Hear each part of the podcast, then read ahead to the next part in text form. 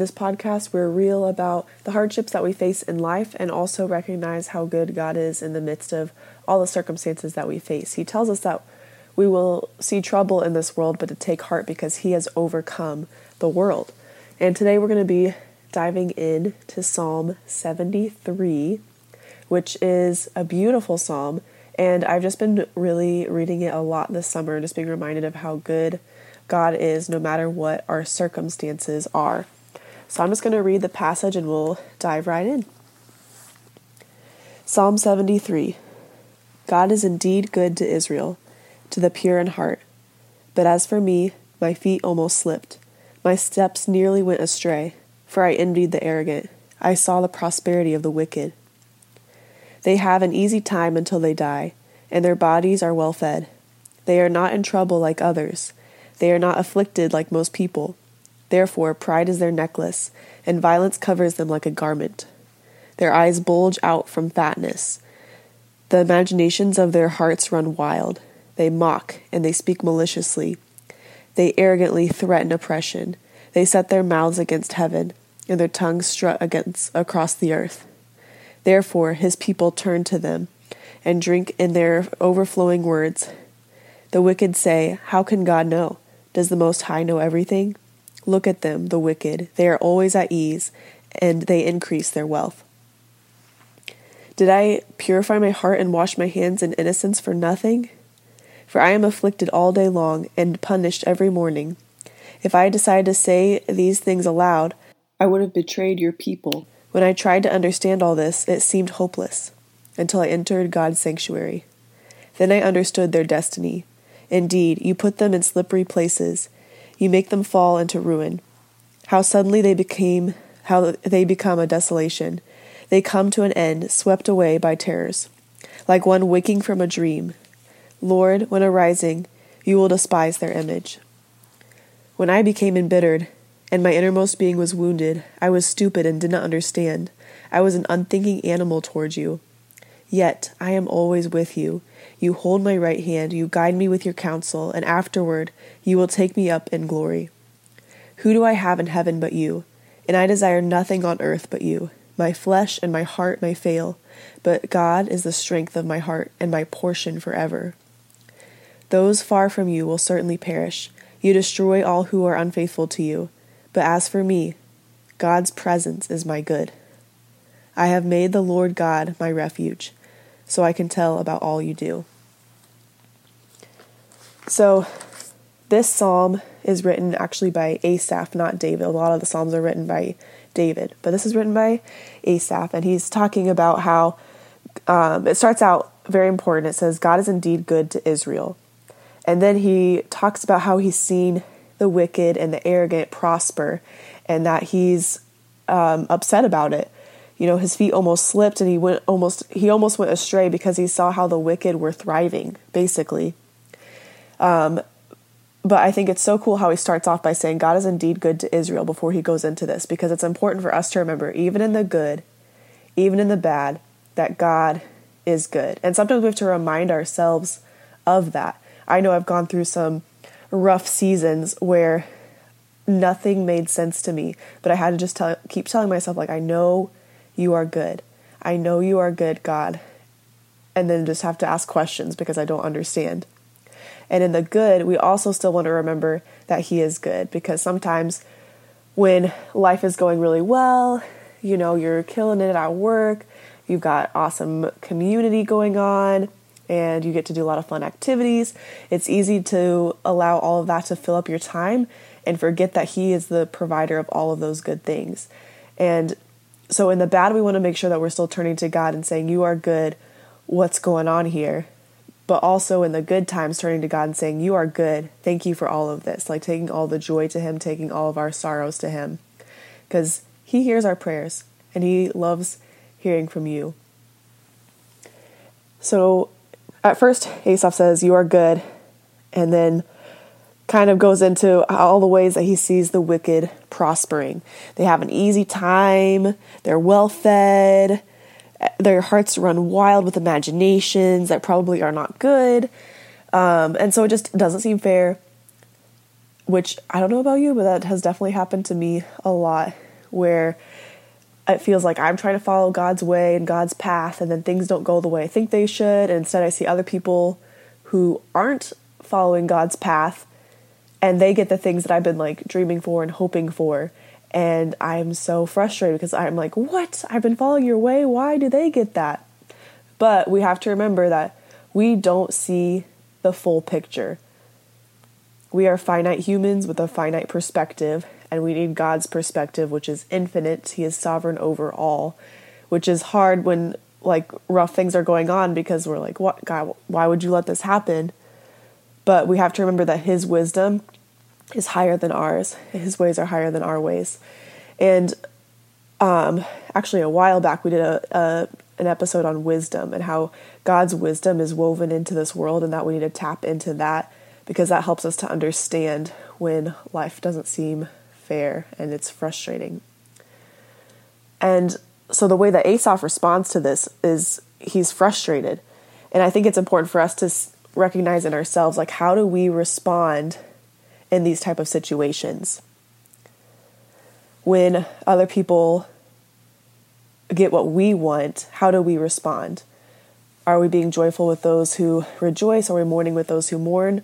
Or are we being envious? Are we coveting what other people have? Or are we being grateful and content with what God has given us in this season and this time? And how do we respond when we see evil win? I think that's a, a different question because as believers, we want to see God's glory. And so when we see evil going well, obviously that should sadden our hearts. I think that's a little different than the situation he's talking about. He just kind of is seeing how the wicked are prospering, not necessarily making God's name bad.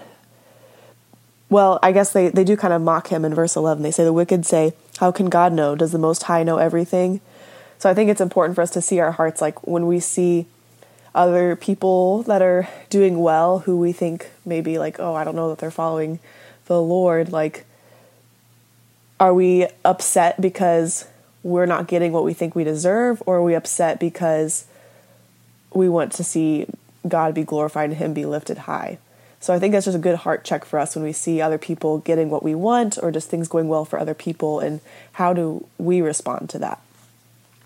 And another big question is do we turn to God with our questions?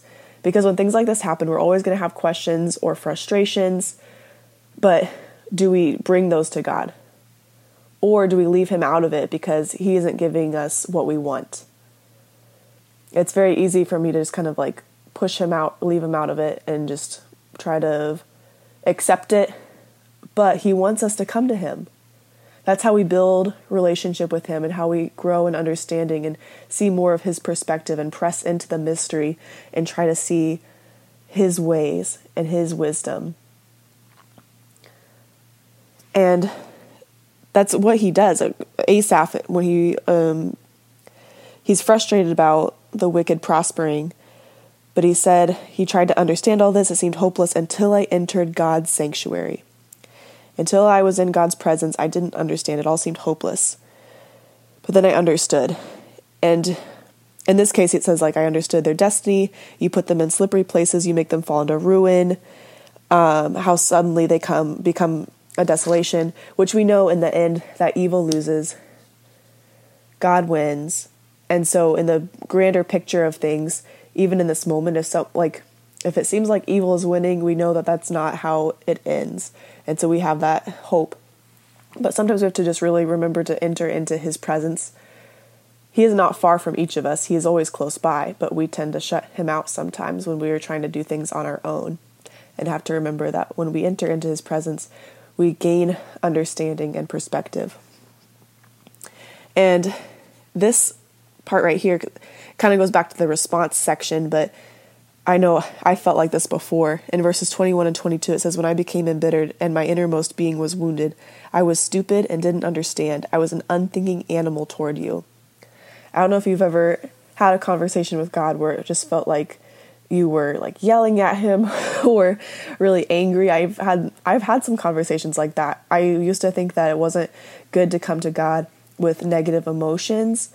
Like I needed to come to him only with like thanksgiving and praise, which are absolutely we need to come to him with thanksgiving and praise.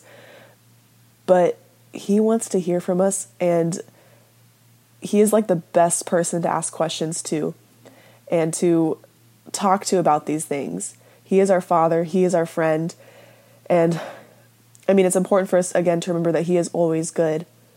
But it's okay to ask him questions. It's okay to be angry. He can handle our emotions and our questions. It's better to come to him with that than to just like leave him out of it and try to figure it out on your own. And then he goes into this part right here, which is so beautiful. Yet I am always with you. You hold my right hand. You guide me with your counsel, and afterward you will take me up in glory. Who do I have in heaven but you? And I desire nothing on earth but you. My flesh and my heart may fail, but God is the strength of my heart, my portion forever. Those far from you will certainly perish. You destroy all who are unfaithful to you. But as for me, God's presence is my good. I have made the Lord God my refuge, so I can tell about all you do. So we see that He is enough, He is sufficient. Even when it seems like the wicked are prospering, He is with us, He holds us, He guides us. And Asaph is saying that, like, he desires nothing on earth but God. Do we say that same thing? Who do I have in heaven but you? And I desire nothing on earth but you. Are our desires God? What is your greatest desire? Because He gives us over to our desires. In Psalm 81, talking about the obedience and disobedience of Israel, it says in verses 11 through 12 But my people did not listen to my voice, Israel did not obey me. So I gave them over to their stubborn hearts to follow their own plans. He gives us over to our desires, even if they're not Him. But what a joy when our desires are Him and He can give us the most holy, precious, amazing, beautiful gift of Himself. In Psalm 37, verse 4, take delight in the Lord, and He will give you your heart's desires. And then Psalm 34, verse 10 says, Young lions lack food and go hungry, but those who seek the Lord will not lack any good thing. Other desires will leave us unsatisfied and wanting more.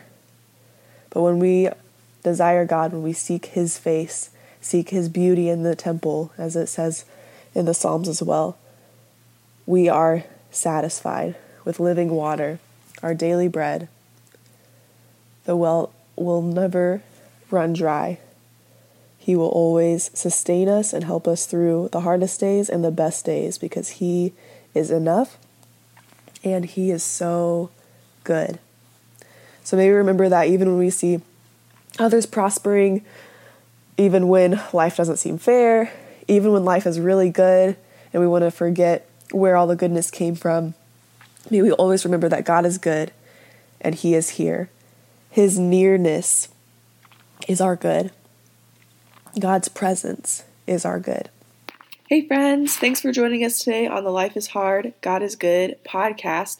You can follow us for more at Life is Hard, God is Good podcast on Instagram or join our Facebook group.